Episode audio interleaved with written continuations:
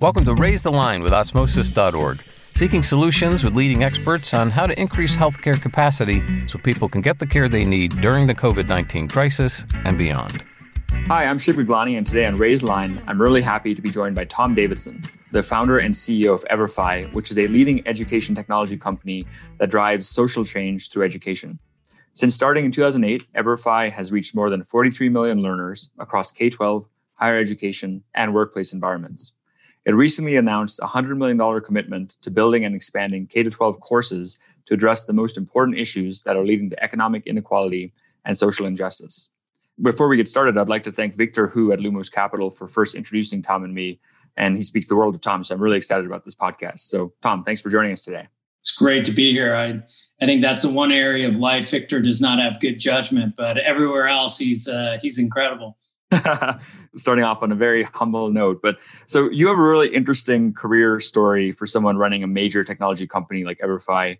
Most CEOs I know did not start as state legislators. So can you tell us a bit about your background and what led you to your interest in educational issues? Yeah, it is a unique background. And you know, it's interesting. I always tell people whenever anyone says, you know, what's what's been the most shocking thing about the move from politics of being an elected official to, you know, running a business. And I think it's actually how little differentiation there is between the two. You know, politics is all about kind of identifying some interesting problem or some big problem, you know, that people are dealing with and trying to figure out some policy answer and then getting a whole lot of people to get around it and convince them to do that. And you have to do that by giving voice to it, applying budgets to it and dollars and spend and convening your constituents and having people yell at you like our boards do and everything else. So it's actually more similar than I would have thought. The genesis of Everfi, though, did really come out of two pretty seminal experiences when I was in the state legislature. One was I was lucky enough to be a part of wiring the schools. You know, I chaired the committee that had jurisdiction over public utilities and energy and those things, which included localized cable systems and communication stuff. So got very, very interested in the connection of rural broadband, the first wiring of schools and libraries together, building out teacher professional development systems that allowed them to get trained up on, on technology. So this was like you know 1994 95 96 97 so pretty early in the gig and then in my last term worked with governor angus king now senator angus king to do the first one-to-one laptop initiative in the country that a lot of us worked on there but it was a fascinating effort what it showed me was two things you know when you sit through what winds up being hundreds of hours of school funding formula debates on the floor of the house which in every state pits town after town, region against region, you realize the advantages ultimately that kids who are born into the right zip code have. And that when you're born into the wrong zip code, you are in pretty rough shape from a funding perspective. And let alone these sidecar private foundations and others. It occurred to me that there were two things. One, there were all these areas that were left outside the core curriculum that kids need.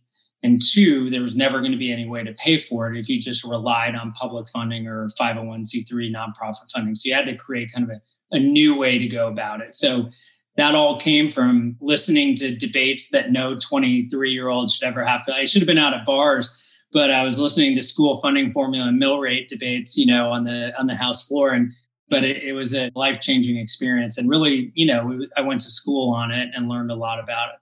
That's fascinating. And, and we definitely are familiar with people who started their careers in business, then went into politics. And it's a little unusual, less heard of the other way around, at least starting a, a company from scratch, let alone a lot of people go into consulting, but starting a company from scratch is, is very interesting. And some of these things that you worked on in the 90s because of COVID, we'll get into, are coming straight back, like equitable access to internet. Right back working remote. Maybe let's dive into that if you don't mind before we go into deeper into Everfi. Like, what are some of the things that COVID has has brought out, maybe in the policy wonk part of you? Yeah. Well, you nailed it. Number one is there's a fundamental decision we need to make as Americans, I think. And the interesting thing, it's actually more up to the states than it is the feds, is we need to decide whether we believe access basically to the internet is something that should be deemed a public utility or not we've not put it there. So we don't put it alongside water and sewage and sewer systems and electricity. And so it runs into a lot of the same access issues that we faced with things like renewable energy or access to there's certain things we deem a public good. There's an interest in all of us when that is distributed equitably. And sometimes the public sector and governments have to step in to subsidize that, to enable that, to do that. And I think we as a country, what the pandemic has forced us to, I mean, in my opinion, it forces us to have this discussion and more importantly, make this decision as a country, which is do we believe that this is an enabler of opportunity that should be equally distributed or not? what we've seen right now is the pressure. You know, I was on with the chancellor of one of the top, you know, five largest school districts in the country yesterday morning.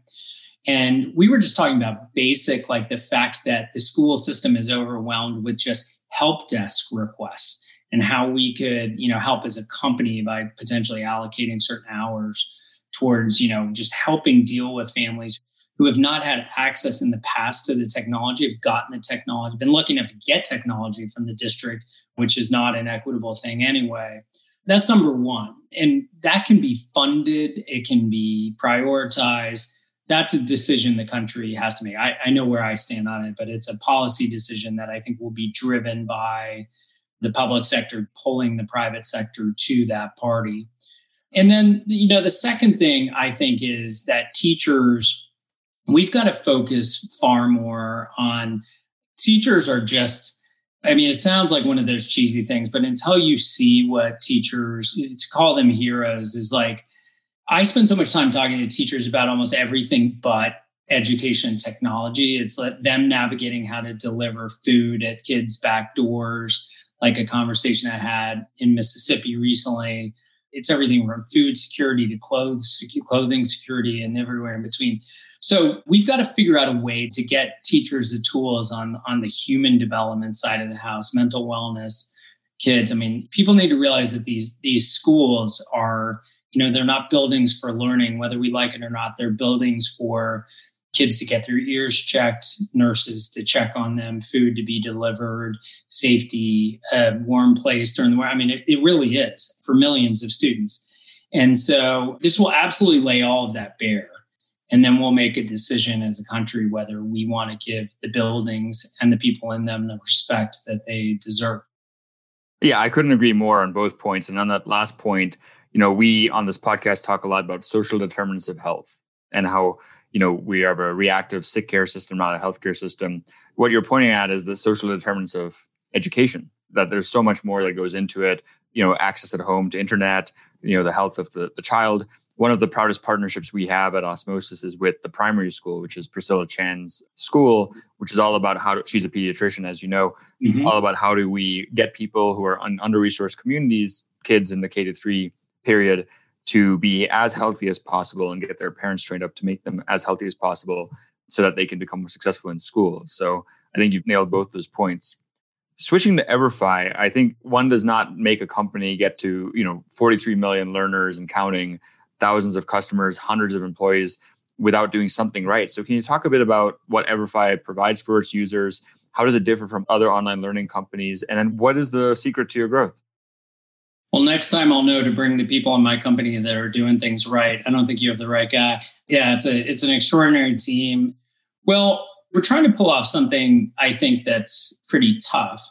But I think because it's tough, it is so clear what's missing. And and thus like we've been able to convene people around you know around this idea basic idea of this is there is a missing learning layer of education in schools and there's a range of topics and every year there's two more that come to the fore. But whether it's teaching kids about financial wellness and financial literacy understanding how they get trapped in credit cycles or debt cycles or by payday lenders or under mountains of student debt or you know we all learn these things except for the rare individual by mistake. We learn them by mistake. Like i did. I trashed my credit and people will say all the time. They're like you must be really good at this personal finance stuff. I'm like i'm terrible at this personal finance. Like literally the entire reason why i started the company. I'm not even and i'm not good now. But i think like it's all the more reason that this should be a life skill that is taught at the very earliest stages. Kids should have a respect for the power of like compounding and savings and the power of getting this mindset right early on. It's something to be in awe of. And the problem is that if you don't kind of get it right early, it is one of those things that you can be a little late to the game to if you wait, you know, until you're in your 40s or whatever to start to start getting it right. So we've taken that philosophy and looked out at other big, you know, problems. I, I would tell you like three kind of keys to, to our model. First is give me a big, hairy, seemingly intractable kind of trillion dollar problem. So these are going to be things like student loan defaults, opioid addiction and substance abuse, sexual violence, particularly on college campuses, financial illiteracy. So you go on and on. We've picked about 15 of these things. Can you build a course that has a fundamental basis of research around it?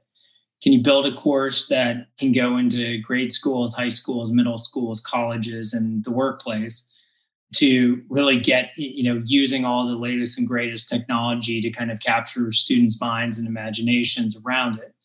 And then can you get somebody else to pay for it all so that it is not a layer of cost on just so that ultimately, you know, if you're in Beverly Hills or Darien, Connecticut, you've got it. And if you're in Marks, Mississippi, you don't. So that that was kind of the three-legged stool for us. It's been fascinating. I think the biggest thing for me, kind of intellectually, is the education system is the it's the last place that has kind of welcomed innovation and kind of like private sector players. The good thing about being a former elected official is like you're voting. I've voted on something like 6,200 bills. So like there's no secret to like what I believe. I'm like a bleeding heart, you know, liberal Democrat. But I'm a bleeding heart liberal Democrat that believes deeply in the fact that in this particular space in education, the private sector has to be brought fully into the mix. And a lot of people don't agree with that because I fundamentally believe that they've taken a knee on their involvement in a way that they haven't in healthcare, haven't in in energy systems, haven't in transportation systems. And this is kind of the last open front where the private sector needs to be brought to the table because the challenge of it is this if you focus on kids in the highest poverty areas in the country everfi has 30 you know 5000 or 38000 schools network together in you know really some of the lowest tax rate areas in the country meaning like their ability to fund, you know, education and the funding formula around schools. We have to be able to have a mechanism that it's taken us 400 years to basically disadvantage kids to such a disastrous level that we have in those communities. So you've got to you've got to bring the bazooka to this thing. So that is what we're trying to do with the private sector model. That makes a lot of sense. I mean, I love how you've summarized the, the three stools upon which the EverFi model sits you know, this year, obviously, you guys announced the $100 million of funding for courses about racial injustice and economic inequality. Can you talk a bit about some of that? Like, how do you go from that intractable large problem to an evidence based course? And then how do you measure success based on that? Yeah, it's a little different in each of the categories back to like our commitment to this thing. I mean, we really have kind of been in this all along. It's interesting. Seven years ago, we built what was really the first scaled and kind of African American history course, course called 306, because we we knew that that gap that existed for a sense of self and deep respect for the journey of Black Americans in this country was just totally missing from the school day and no one knew, you know, why we were doing it or it was so random. It was kind of like the second thing we did after financial literacy. But whether it's, you know, we built this really incredible course on compassion with Jeff Weiner, who just left as CEO of LinkedIn. Jeff really wanted to have a course that taught kids the definition of compassion how that relates to our African American history course, how that relates to a course on families' financial security or student mental wellness. They're all intrinsically tied. And, and what happens is when they they become this cascading chorus of like oppression on kids when they're not learned. And when they are learned together, they become this beautiful, you know, chorus of opportunity for kids. But you can't just do one, you know, you've got to build this. So we needed to accelerate the builds of other things that tied to this. And so the only way we knew to do that was to like accelerate our product, you know, build so that we weren't waiting five years to build the course on mental wellness, you know, basics for kids in schools or compassion or whatever it might be. But we've always had the lens that everybody gets to start with kind of their why. I wanted to start in communities always that I felt were not just left behind, but way left behind. They were the small rural communities in many parts of the South. They were Native American reservations and others.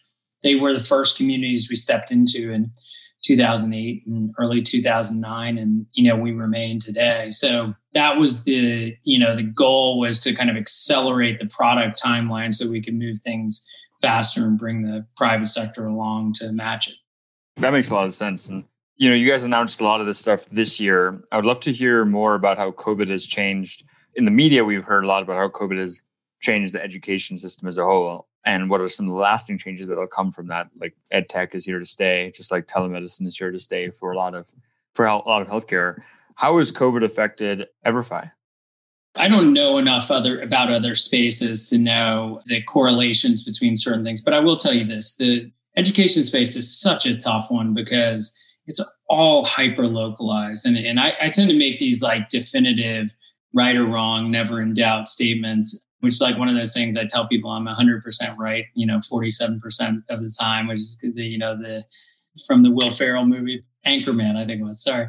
But I feel very strongly that education will never not be a local control issue in this country. So you got to kind of like deal with what it is today, which is that in Mississippi or Iowa, you have hundreds and hundreds of school districts all making their unique budgeting, curriculum, standardization, and standard requirements. Sometimes states will do things, but but the whipsaw effect of policy, and this kind of goes back to my political days, is and I'm going to tie it back to to the private sector and why it's so important, particularly in COVID right now, is that if you think about just in the last 10 years, you've had or 12 years or whatever it might be, of governors come and go, mayors come and go, presidents come and go. So you have no child left behind, race to the top, you know, you'll have whatever President elect Biden decides to do. And they're all important and they all matter. And you may not agree to them, but they're all also very fleeting.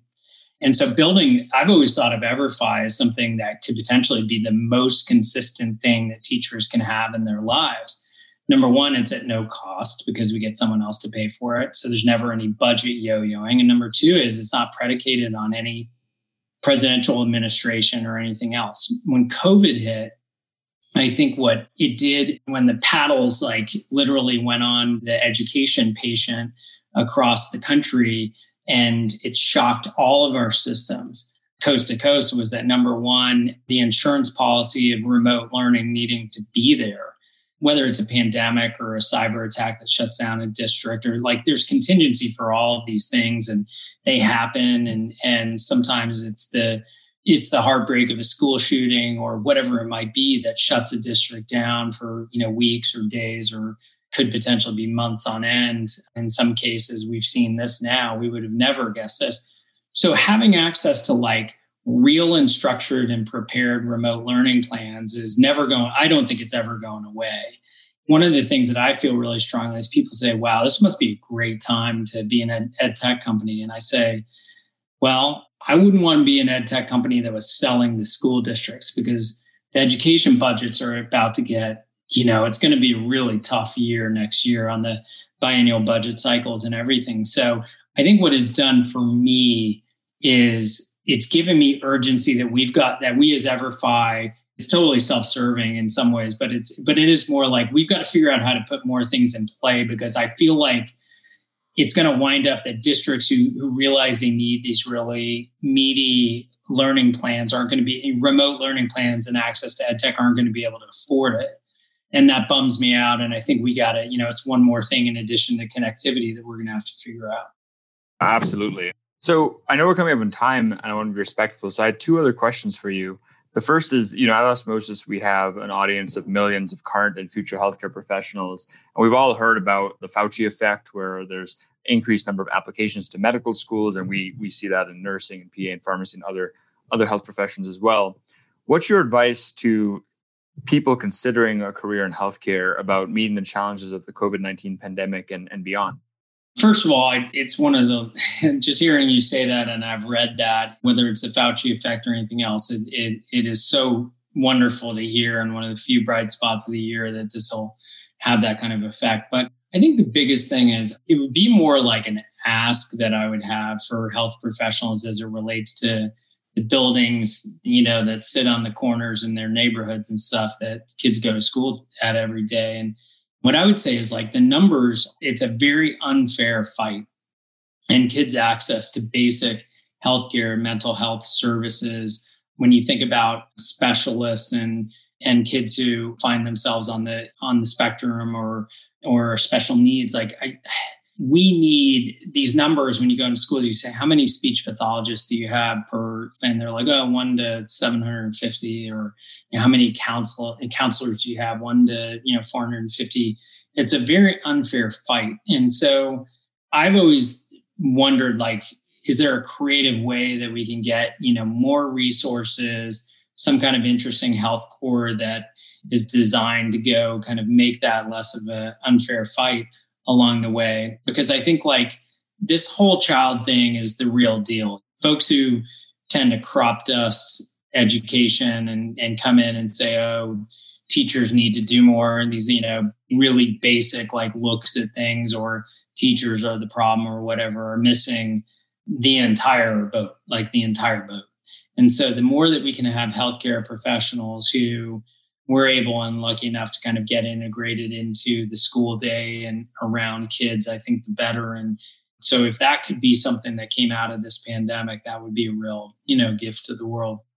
Yeah, I love that. We've also had recent guests from Hazel Health on the Raiseline podcast, and they're all about how do we bring telehealth to school districts as well as what the primary school is doing. I love the idea of a care corps, and we've talked a lot about that on osmosis as well, where 60,000 people apply to med schools in the US every year, but only 25,000 people get into MD and DO programs. A lot of the people who don't get in, they you know wind up taking lab jobs and reapplying, or they shadow at a hospital or health system. But those people, just like TFA, Teach for America, as you know well, could be a very robust set of highly motivated, intellectually stimulated people who could be part of the care corps and they could you know spend uh, just like TFA, but uh, Care for America or something along those lines. And it's a, definitely an idea we've been playing around a lot with. So we'd love to chat with you about that at some point. My last question for you is Is there anything else you'd like our audience to know about yourself, Everfi, or anything else, education, healthcare policy that we haven't covered? Yeah. If I had to say kind of my big takeaway from, you know, from this year is is that technology has enabled us. You know, it's so funny. I'm we're working on a really important project right now around building kind of networks and mentors around kids in high poverty areas and stuff. And and I remember the biggest thing that I a year ago we were just debating. We were like, how in the world would you ever get people on a Zoom? We started at Everfi. We started zooming NFL players. We run a really big initiative with the NFL on on bullying and character and and certain things. And so we were dropping in NFL players and it would it was just this. It would there would be, you know, 15, 20 kids on a Zoom and you'd have a great, you know, Carson Wentz or somebody would be on on and we were like, wow, I wonder if you could ever get people's minds around the fact that they could, you know, zoom into classrooms or do things like that. And and now we've had this multi-trillion dollar conditioning of the market to uh, to enable that to happen. And I think that's a it's needless to say a fundamental sea change where it's a two-way street where you as a young you know doctor or physician or mental health expert now there's nothing stopping you both from a mindset and technology from influencing the lives and checking in and in building a network of kids across country. There's nothing stopping you anymore. I told someone the other day i was talking to a group fortune 500 ceos and you know i just said i was like listen this is just in our case this missing learning layer you know, financial literacy, college readiness, compassion, like whatever it might be. It's not like I mapped the human genome here. Like this is fully actionable. It can be in every school tomorrow. It's absolutely like affordable, not that hard to do. Like it's just a decision, you know, this is just a decision. So I'm kind of of the belief that if 200 doctors want to get together in a certain area and influence the lives of kids in a school district, and create a network that allows them access to that. It's doable, it's actionable, it can happen tomorrow, it's cheap, it doesn't cost anything. someone will pay for it and it's desperately needed. I kind of put that lens on things now where I'm like, what's actionable and what's important? And when those two things come together, you kind of owe it to yourself to take a swing at it. And so that's a real benefit of coming out of this this concept of networking kids in the Mississippi Delta together with people in Washington, D.C. It's not hard anymore. And we need to lean into that because um, what will come of that organically is going to be incredible. So that's a really excellent point and, and a good one to end on. So, Tom, I, would like to thank you for not only taking the time to be with us today on the Raise Line podcast, but obviously for the important work that you and your team at Everfi are doing to educate the next generation. It's great. It's wonderful to be here. Appreciate it. And with that, I'm Shiv Gaglani. Thank you to our audience for checking out today's show. And remember to do your part to flatten the curve and raise line since we're all in this together. Take care.